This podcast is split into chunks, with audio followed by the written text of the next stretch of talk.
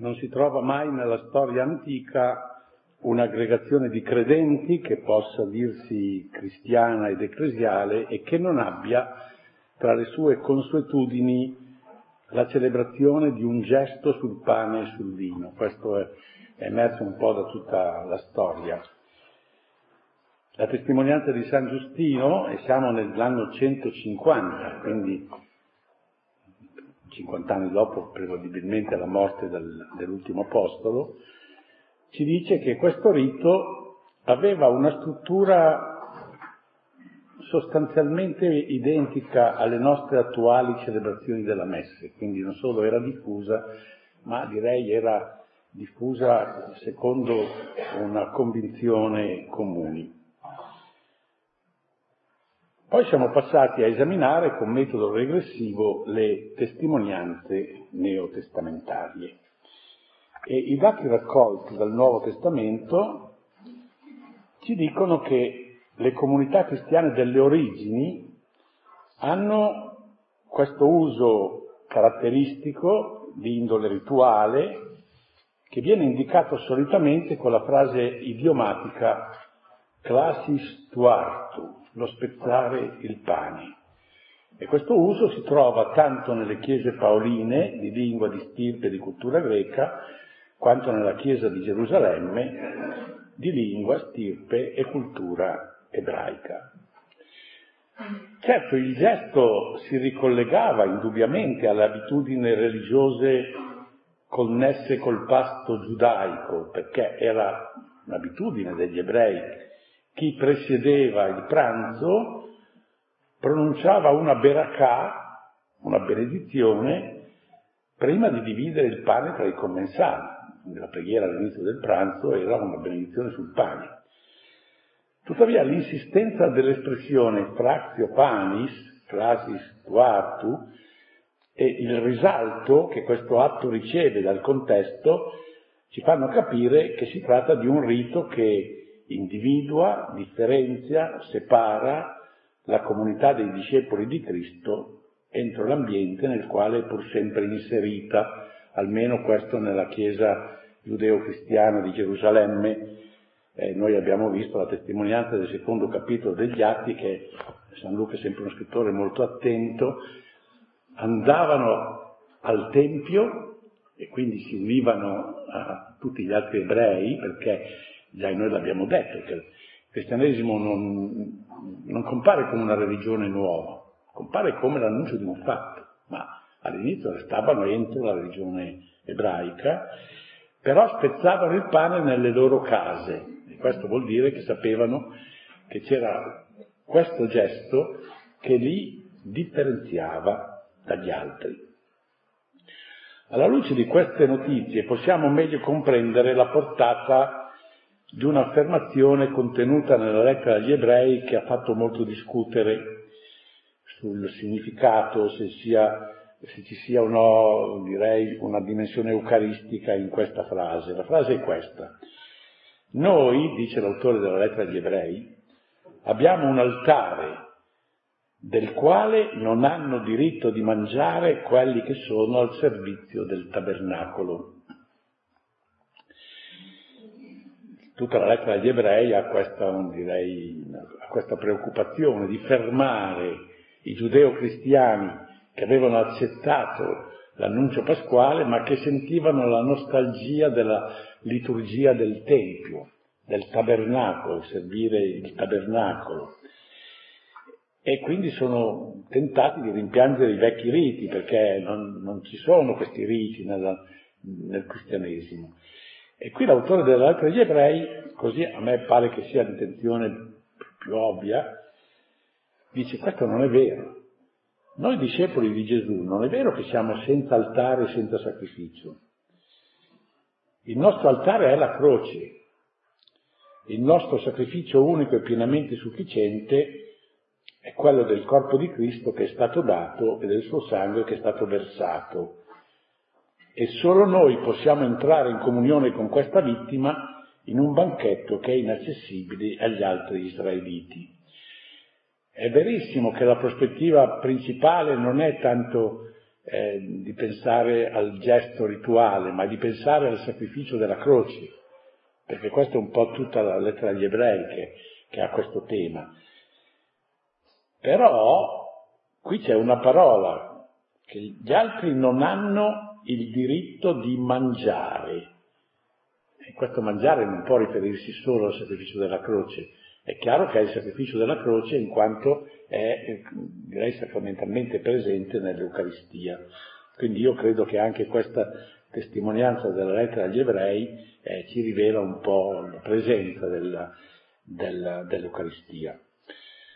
Solo per completezza possiamo a questo punto ricordare la frase con cui si conclude il bellissimo episodio raccontato da San Luca, capitolo 24, di Cristo che appare ai discepoli di Emmaus, sto viandante sconosciuto che si aggrega a questi due scoraggiati discepoli, no? Noi speravamo, speravamo, ma ormai, insomma, no?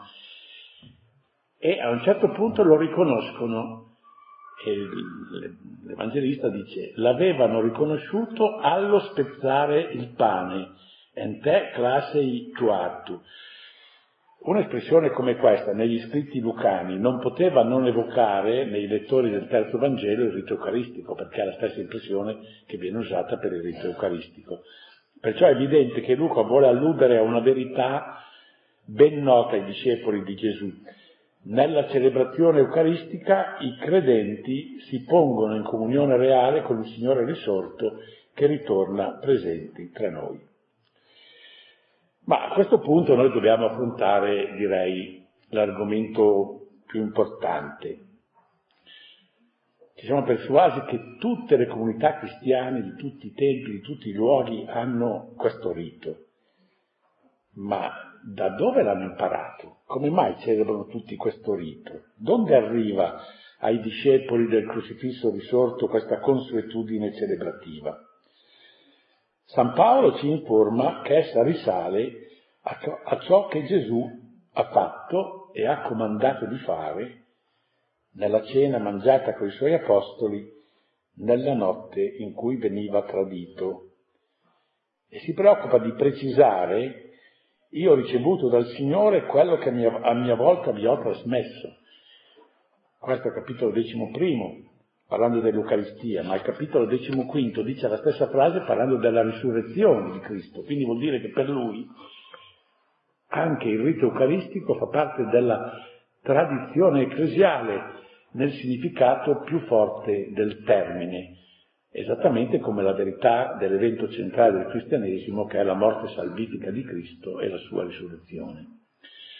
Questa dichiarazione di Paolo, che il rito eucaristico risale a un gesto compiuto da Gesù nella notte in cui veniva tradito e a un suo comando, è confermato dalle varie catechesi primitive che danno origine ai Vangeli sinottici. Tutte le narrazioni ci parlano di un gesto speciale e significante compiuto da Gesù la sera che precede il suo arresto. Qui dovremmo affrontarla con una certa minuzia, no? con una certa puntigliosità, anche se sarà un po' un esame faticoso, ma l'Eucaristia merita che almeno una volta si faccia questo esame e sarà anche un modo per prepararci al giovedì santo e alla settimana santa che eh, celebreremo la settimana prossima. E c'è una, un problema interessante che l'unica narrazione evangelica che non ha questo racconto è il quarto Vangelo. Giovanni non ha il racconto dell'istituzione dell'Eucaristia ma la cosa è spiegata benissimo, considerata la sua mentalità. Giovanni voleva organizzare, anche gli altri, ma in Giovanni si vede chiaramente, voleva organizzare un programma catechistico per le sue comunità e quindi ordina gli argomenti secondo lo schema che a lui sta a cuore. Lui ha, un, ha un'idea fondamentale ed è che gli elementi essenziali del cristianesimo, quelli che hanno dato origine al cristianesimo, sono tre. Sono l'acqua, il battesimo, il pane, l'Eucaristia, il pane, quindi tutto il rito eucaristico, e lo Spirito Santo. Tanto è vero che nella eh, prima lettera di San Giovanni si dice questi tre, questi sono i tre che danno testimonianza, l'acqua, il sangue e lo spirito. Se poi voi andate a rileggere, perché Giovanni è uno scrittore che bisogna sempre stare attenti a, direi, a, al retrogusto, direbbero quelli che si intendono di vini, ma qui è un'altra, un'altra cosa. Quando descrive la morte del Signore, lui fa in modo di tirare fuori questi tre elementi. Quando dice che Gesù muore, non dice che muore, noi diciamo spirò, ma il testo greco dice diede lo spirito. E poi dice che dal costato di, di, di Cristo uscì acqua e sangue. Allora ecco che vi compaiono i tre, l'acqua, il sangue lo spirito. Allora anche nell'organizzare il suo Vangelo, la sua organizzazione catechetica è questa. Nei, eh, primi capitoli, nel capitolo terzo, quarto e quinto, che sono fondati sul tema dell'acqua, è una catechesi battesimale. Il capitolo terzo è il colloquio con Nicodemo, dove Gesù dice che chi non rinasce dall'acqua e dallo spirito che è battesimo. No? Il capitolo quarto è la Samaritana, l'acqua della Samaritana. Il capitolo quinto è l'acqua della piscina di Bethesda con il paralitico che guarisce eh, che Gesù guarisce come simbolo del battesimo. Quindi questo primo tema, prima sezione, questi tre capitoli, era la sezione battesimale della catechesi giovannea. Il capitolo sesto è la sezione eucaristica. Il capitolo sesto è sulla moltiplicazione dei pani, sul discorso di Cafarnao, e sull'annuncio che lui darà la sua carne e il suo sangue da mangiare, con tutto quel che ne vi può. Quindi è uno dei capitoli, direi, delle fasi più realistiche, però colloca, eh, come dire, l'annuncio dell'Eucaristia non nell'ultima cena, ma nella promessa della sua catechesi. Perché? Perché nell'ultima cena per lui i temi sono diversi. Beh, tanto c'è il tema della, della carità, la lavanda dei piedi, eccetera, ma soprattutto c'è il tema dello spirito, capitolo 14, 15, 16, è una catechesi sullo Spirito Santo e noi l'abbiamo vista. Allora andiamo avanti, siamo da parte San Giovanni perché dobbiamo parlare del, dell'istituzione. Quando il Signore ha compiuto questo gesto istitutivo? L'indicazione dell'Apostolo Paolo è inequivocabile, nella notte in cui veniva tradito. Quindi indica un giorno e un'ora precisa. Non è una cosa tradizionale che non si sa quando è cominciata. Se uno vi chiedesse, ma quando i milanesi hanno cominciato a festeggiare il Natale col panettone? Boh, ci sono tante risposte, no? Che variano di secoli, è una cosa che si affonda nella notte dei tempi. Qui no, qui è una cosa precisa, cioè non ha niente di mitico, di vago, L'origine dell'Eucaristia si colloca in un momento cronologicamente individuato, nella notte in cui veniva tradito. Notate che il termine paredidetto non allude solo all'atto di Giuda, tradimento di Giuda, ma anche nell'atto in cui tradere vuol dire consegnarsi, in cui il figlio di Dio si consegna al suo destino di morte, di donazione redentiva, di resurrezione.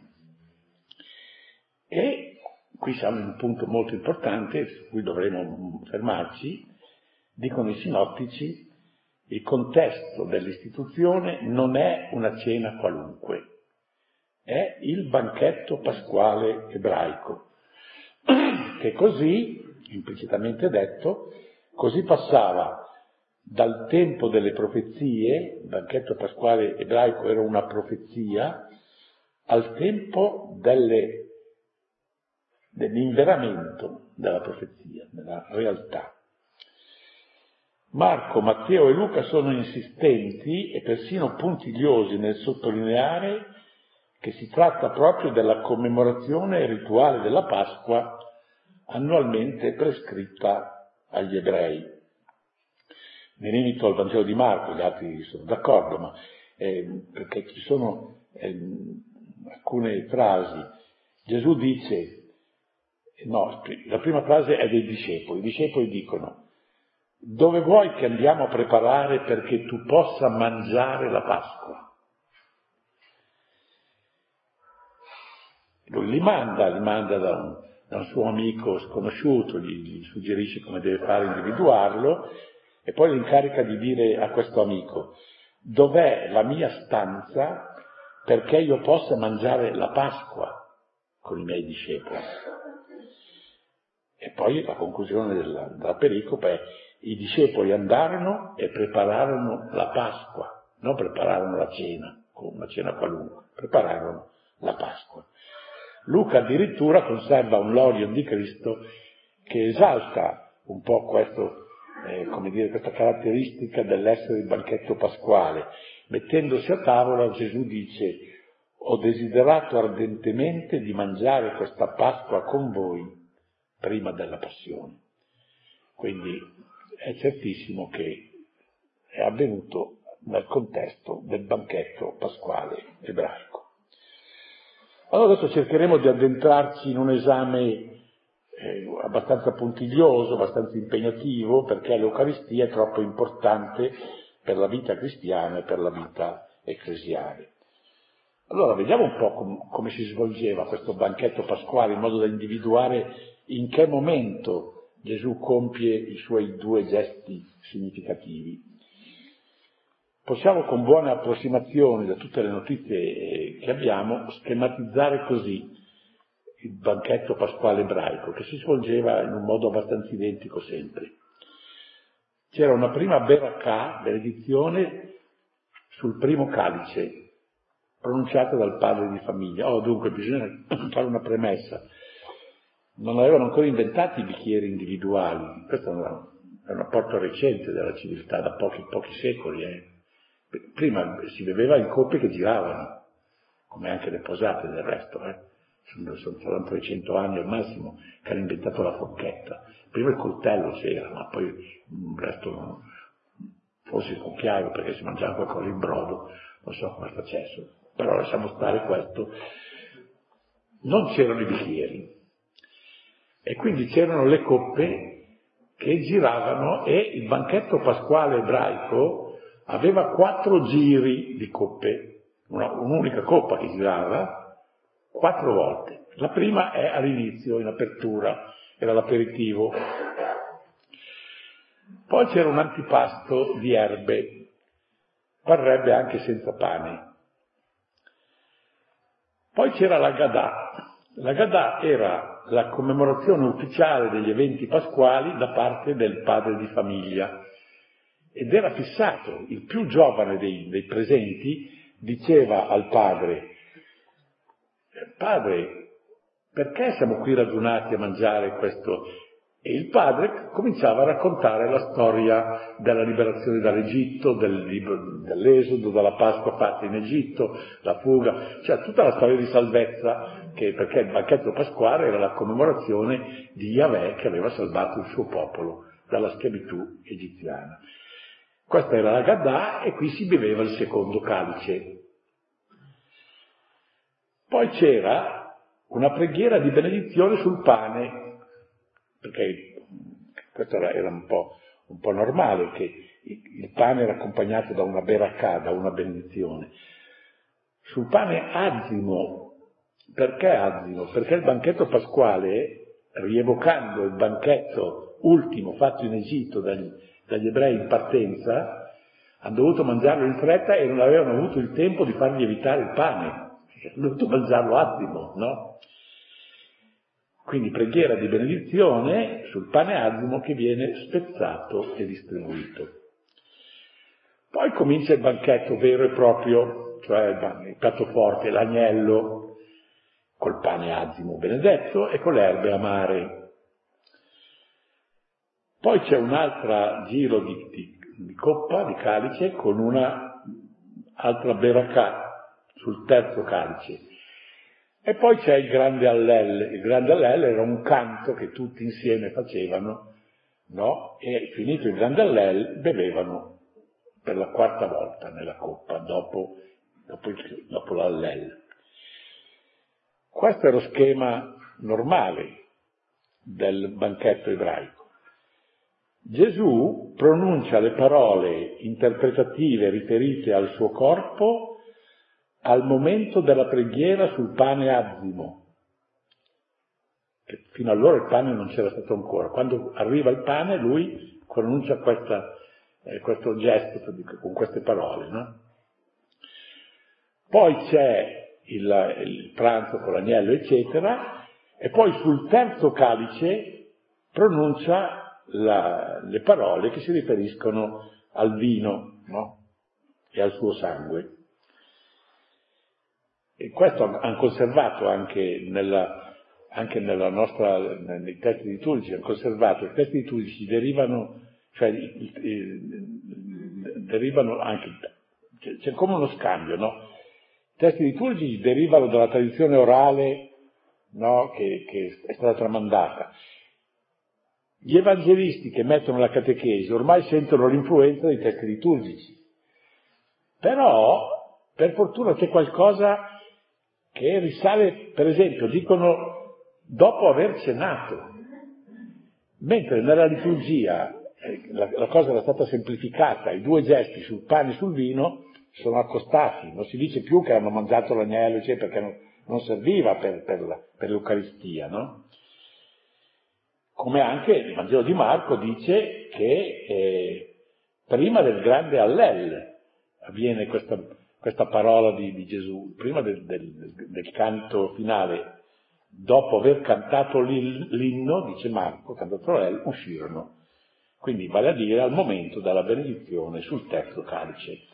In sostanza io ho fatto tutto un elenco di nove momenti, l'intervento eucaristico di Gesù è al quinto, preghiera di benedizione sul pane azimo, e al settimo, preghiera di benedizione sul terzo calice. Luca ricorda una dichiarazione previa da parte del Signore al momento di mettersi a tavola e poi subito al momento di, di, bere al primo calice o al primo o al secondo, qui non si può scegliere perché non abbiamo, non abbiamo notizie. Dice così il Vangelo di Luca.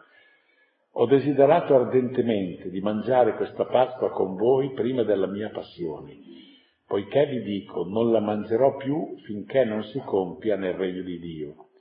E preso un calice, rese grazie e disse, prendetelo e distribuitelo tra voi, poiché io vi dico da questo momento, in una lettura dirà allora questo è quello di Eucaristia, no, perché viene dopo, eh, no, questo è ancora sul primo calice o forse anche sul secondo, è difficile distinguere, prendetelo e distribuitelo perché io non verrò più del frutto della vite finché non venga il regno di Dio. Questa frase è importantissima, riferita solo da Luca, almeno nella, eh, nella seconda parte cioè nella prima parte, nella seconda parte viene riferita anche da Matteo e da Marco. È il commiato di Gesù dall'alleanza antica e dai suoi riti. Dice basta, qui è finito e io non berrò più del frutto della vita finché non venga il regno di Dio. E si colloca evidentemente all'inizio della riunione, al momento del primo o del secondo calice. Matteo e Marco che riportano questa frase, io non berrò più della frutta, ma che parlano di un calice solo, per forza lo devono connettere con il calice dell'istituzione dell'Eucaristia. Ma evidentemente, eh, direi, la, l'esposizione di Luca è conforme a quello che effettivamente è avvenuto. Quello di Marco e di Matteo finisce per avere un'importanza teologica maggiore, perché allora vuol dire che eh, l'Eucaristia è in proiezione verso il futuro regno di Dio, cioè la dimensione escatologica è aggregata all'Eucaristia. Adesso ho detto che puntigliosamente dovremmo esaminare un po' bene. A questo punto noi ci rendiamo conto che abbiamo quattro redazioni dall'istituzione dell'Eucaristia. I tre sinottici Matteo, Marco e Luca e poi la prima lettera ai Corinti di San Paolo. Ci sono pervenuti ed è interessante metterle in sinossi e vedere un po' eh, le differenze dell'uno e dell'altro.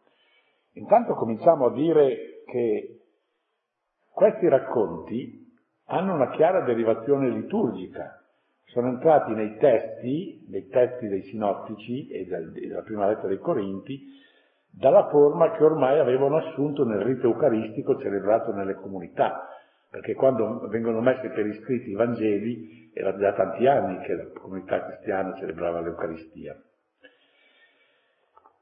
Evidentemente entrano con una semplificazione, perché la liturgia aveva semplificato. La liturgia non gli interessava più di dire cosa era avvenuto nel banchetto pasquale. E quindi i due gesti sono stati riuniti come se fossero avvenuti uno dopo l'altro, in una successione immediata, cosa invece che non è avvenuta all'ultima cena, come si è visto. D'altra parte, anche, anche nella, in questa come semplificazione c'è una spia che le cose sono più, un po' più complicate, perché di fatto eh, la, Luca e, e, la prima lettera dei Corinti dicono che c'è la parola sul pane, poi sul calice dice dopo aver cenato, quindi qui suppongono che ci sia stato tutto il, il banchetto con l'agnello, eccetera, no? La lettura in parallelo dei quattro testi ci mostra subito come essi siano espressioni di due diverse tradizioni, perché ci sono delle affinità tra di loro, ma a due a due. Marco e Matteo da un lato, Luca e Paolo dall'altro. Marco e Matteo sono presumibilmente l'eco della liturgia palestinese, cioè delle chiese giudeo-cristiane quindi di Gerusalemme. Luca e Paolo registrano il riverbero della liturgia antiochena, cioè delle chiese greche, e ci sono delle varianti. Intanto ci sono delle varianti abbastanza secondarie. All'interno della prima coppia le varianti sono minime. La più meritevole di attenzione è l'aggiunta di Matteo per la remissione dei peccati, che in realtà è, importantissima perché evoca un logio di Gesù che il, figlio, il, figlio, di Dio è venuto per, per la redenzione dei peccati. Invece all'interno della seconda coppia notiamo che Luca, a differenza di Paolo, ricorda una coppa precedente alla frazione del pane, come abbiamo visto, e così salva, e lo fa solo lui, un particolare storico di grande interesse che la liturgia delle comunità ovviamente aveva lasciato cadere. Ma più importanti, più rilevanti sono le differenze tra le due tradizioni. Per quella, io adesso per, per semplicità chiamerò palestinese quella di Marco Matteo e antiochena quella di, di Luca e di Paolo. Per la tradizione palestinese Gesù pronuncia le due distinte preghiere, una di benedizione sul pane, dicendo eulogesas, quindi è una elogia benedizione, e un inno di ringraziamento, eucaristesas, sul calice. Mentre per quella antiochena solo ringrazia Eucaristia sul pane. Per la religione antiochena il corpo è dato per voi e il sangue è versato per voi. Mentre in quella palestinese del corpo non si dice niente del destinatario e invece del sangue si dice che è sparso per i molti.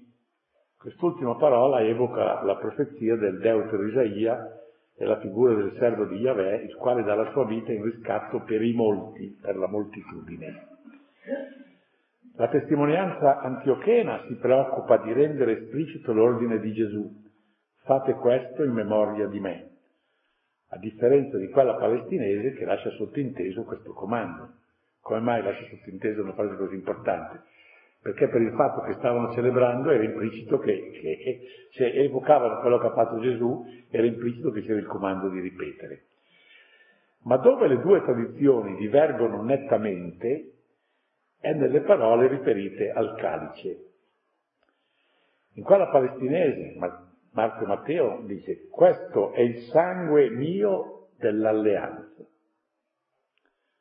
versato per molti per la remissione dei peccati. Qua Antiochena, Luca e Paolo dicono, questo calice è la nuova alleanza nel mio sangue, versato per voi. È molto importante questa differenza, perché? Perché la recensione palestinese richiama con evidenza il sacrificio sinaitico che ha ratificato l'alleanza tra Yahweh e Israele. Se voi andate a leggere il capitolo 24 dell'Esodo, vedete che eh, dopo che eh, hanno fatto il patto e che con clausole del patto ci sono i dieci comandamenti quando Mosè scende dal, dal monte, poi fanno un sacrificio e Mosè prende il sangue, lo versa metà eh, sul popolo e l'altra metà sull'altare, che era l'unico modo, perché questo era il modo normale di quando due popoli facevano alleanza. Facevano un sacrificio, prendevano il sangue delle vittime, lo dividevano a metà, metà sull'uno, metà sull'altro popolo, per dire che erano diventati consanguinei e quindi non potevano più farsi la guerra tra di loro. Ma è interessante che le parole di Mosè, qui al capitolo 24 dell'Esodo, è questo è il sangue dell'alleanza. Allora la forma palestinese dice questo è il sangue mio dell'alleanza, dove si vede che è citato letteralmente la parola di Mosè, introducendo il mio che crea un, un'espressione dura, grammaticalmente non, non, non comune, questo è il sangue mio dell'alleanza, insomma è tuo e dell'alleanza, no? Ma perché era Gesù che diceva quell'alleanza di allora adesso è qui ed è nel sangue mio, no? Invece Luca e Paolo, recensione antiochena, accentua il tema dell'alleanza. Questo calice è la nuova alleanza addirittura. E pone l'alleanza in primo piano però con l'inserimento dell'aggettivo nuova. L'inserimento dell'aggettivo nuova vuol dire che non si riferivano tanto all'alleanza mosaica quanto all'alleanza profetizzata da Geremia e da Ezechiele. Ecco, verranno giorni nei quali io concluderò un'alleanza nuova. Quindi vuol dire che questa era l'alleanza che hanno, avevano preannunciato i profeti. E uno dice, ma si può sapere che cosa ha detto Gesù? Beh, questo lo sapremo, forse nel regno di cielo, probabilmente avrà detto. Ma la cosa importante è questa. A differenza di quello che sono andati poi comprendendo i, i teologi, i preti, eccetera, la comunità cristiana primitiva non riteneva che queste formule fossero delle formule magiche. Formula magica è una formula che ottiene l'effetto, ma bisogna essere precisi nei termini. Se Ali Baba dice apriti sesamo, la porta si apre. Se dice sesamo apriti, la porta non si apre, perché la formula magica è apriti sesamo. Hanno finito per capire le, le, le, la formula eucaristica così, per cui vedeva i preti, guai se, se non dicevano hoc est enim corpus, no?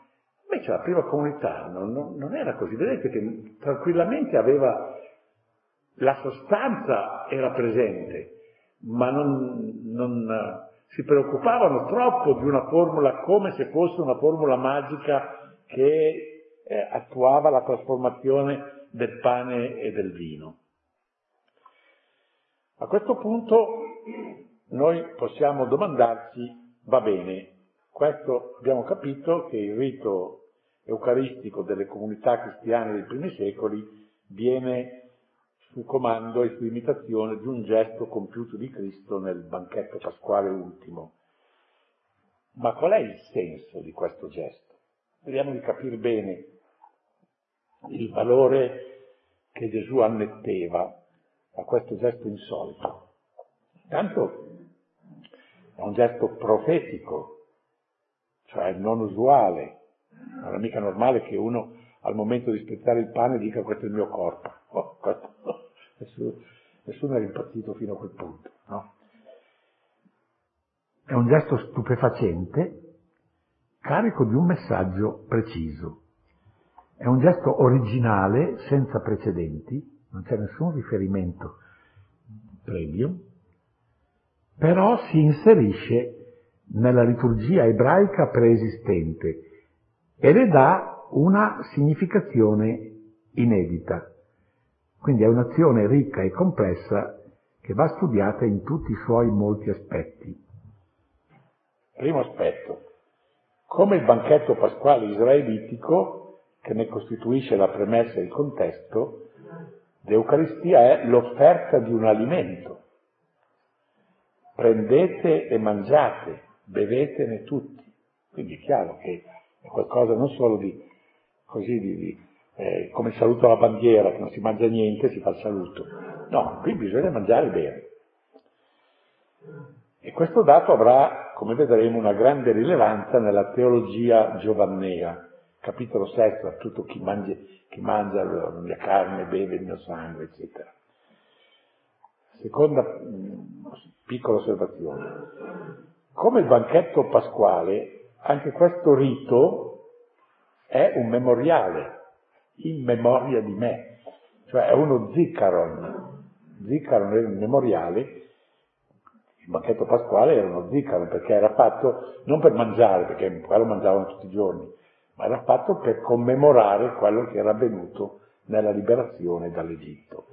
Però con una differenza rispetto a quello che Gesù fa. Mentre il banchetto pasquale ebraico era il memoriale di una serie di fatti, Infatti il capofamiglia ci metteva magari un'ora e mezza a raccontare tutta la storia, perché i fatti erano tanti, no? Tutta a partire da, da, dal, dal, faraone, eccetera, da tutta la storia che veniva rievocata, no?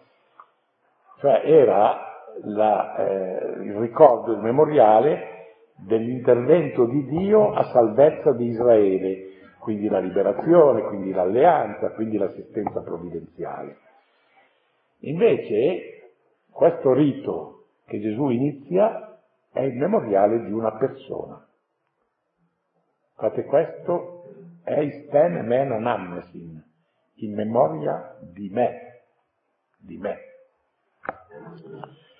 Le due cose però non sono in contrasto, perché noi sappiamo, l'abbiamo già visto l'anno scorso, che Gesù è il compendio e la personificazione di ogni redenzione e dell'intero mistero pasquale, cioè tutta la storia di salvezza è compendiata in Cristo. Non, questo è quello che vuol dire San Paolo quando dice nella lettera ai Corinti, Cristo, nostra Pasqua, si è immolato, cioè Cristo è l'intera storia pasquale, l'intera storia di liberazione, si è immolato.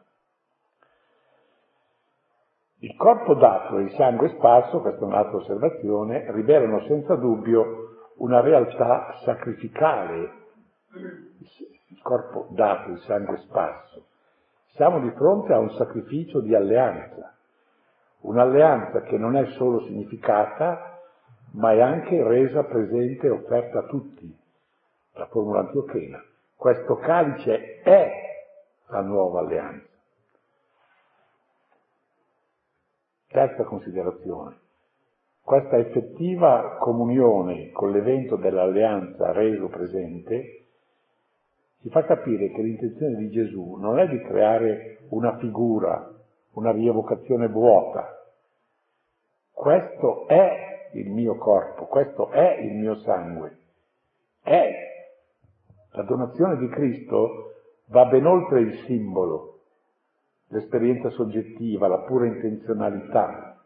Non è che questo rappresenta il mio corpo, no? È il simbolo del mio corpo, è il mio corpo non ha una significazione senza contenuta, si colloca e ci porta sul piano dell'essere. Infine, ultima osservazione, come il banchetto pasquale ebraico, anche l'Eucaristia possiede un'intrinseca tensione escatologica. Il banchetto pasquale ebraico aveva la tensione escatologica eh, verso, verso il Messia, addirittura dicevano L'anno 21 lo celebreremo a Gerusalemme. Pensate, per millenni hanno continuato ogni Pasqua a dire noi lo celebreremo a Gerusalemme. Quindi quando poi sono arrivati a prendere Gerusalemme, eh, fate, persuadete gli ebrei adesso di venire via. Eh, è un po' difficile perché Gerusalemme però che è poi il segno del regno di Dio, regno messianico avverato. Come si è visto, Mar- Marco e Matteo connettono il sospiro di Gesù verso il regno alla coppa eucaristica, mentre Luca lo pone in apertura del convito. Così facendo, Marco e Matteo, il logion viene a esprimere in una redazione liturgica la proiezione dell'Eucaristia verso le ultime cose. Il banchetto eucaristico è un modo in cui noi ci slanciamo verso l'escatologia, verso il regno aperto di Dio, verso la venuta di Cristo. San Paolo raggiunge lo stesso scopo dichiarando che la comunità cristiana deve celebrare l'Eucaristia finché egli venga. Questa è proprio la tensione. No? Sicché bisogna riconoscere che se la composizione di Luca è storicamente più attendibile, proprio perché lui, parlando di diversi calici, può precisare meglio eh, dove si, si, colloca il contesto, della, nel contesto del detto di Gesù, la redazione palestinese ci offre un testo che sotto il profilo teologico è altamente significativo. A questo proposito ricordiamo una bella giaculatoria, una invocazione che caratterizzava la liturgia della prima comunità, come si evince dalla frase aramaica Maranatha. È interessante perché viene citata nella lettera ai Corinti, poi nella Didache, nell'Apocalisse viene citata nella traduzione greca, vieni Signore Gesù.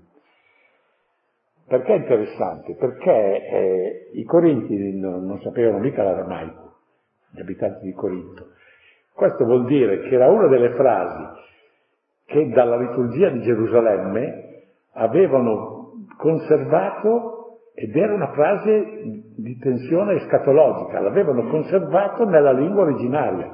Cioè è lo stesso fenomeno per la quale noi abbiamo conservato Amen, per esempio, no? oppure Alleluia, no? Maranata. Vieni, Signore Gesù. C'è una riflessione che eh, mi piace fare ed è questa. Il banchetto pasquale, entro il quale nasce l'Eucaristia, era un rito dove tutto era stabilito. Non si poteva fare come si voleva, come, come le donne di casa che sì, a Pasqua poco si ripetono, magari mangiano l'agnello, però qualche volta vanno anche fuori, mangiano altre cose, eccetera, no, non, no, non potevano cambiare.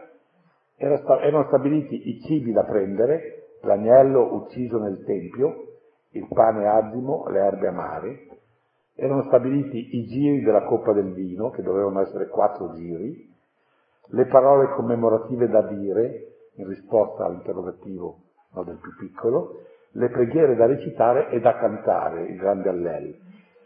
Gesù dunque compie un rito all'interno di un rito. Il suo è un rito all'interno di un rito.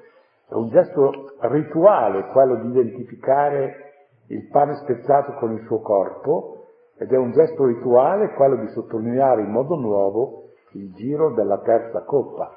Ma è tutto rituale, è un rito dentro un rito. Perché io dico una cosa che sembra così ovvia? Perché non ci si avvicina quindi a quello che Gesù ha fatto come qualche decina d'anni fa qualcuno si era messo in testa, in testa cercando di presentare l'Eucaristia come un banchetto possibilmente normale, mettendo giù i bicchieri, no? Perché deve essere, un, deve essere una cena tra fratelli, ma questa non è l'Eucaristia. Deve essere un rito, non si può inventare niente, perché i riti non si inventano.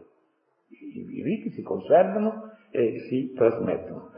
La strada giusta da seguire non è quella di ridurre l'Eucaristia a un pranzo usuale, quindi per esempio far sedere tutti a tavola, perché tutte queste stupidate sono venute fuori qualche decina d'anni fa, no? Perché deve essere il più possibile proprio una cosa normale, no?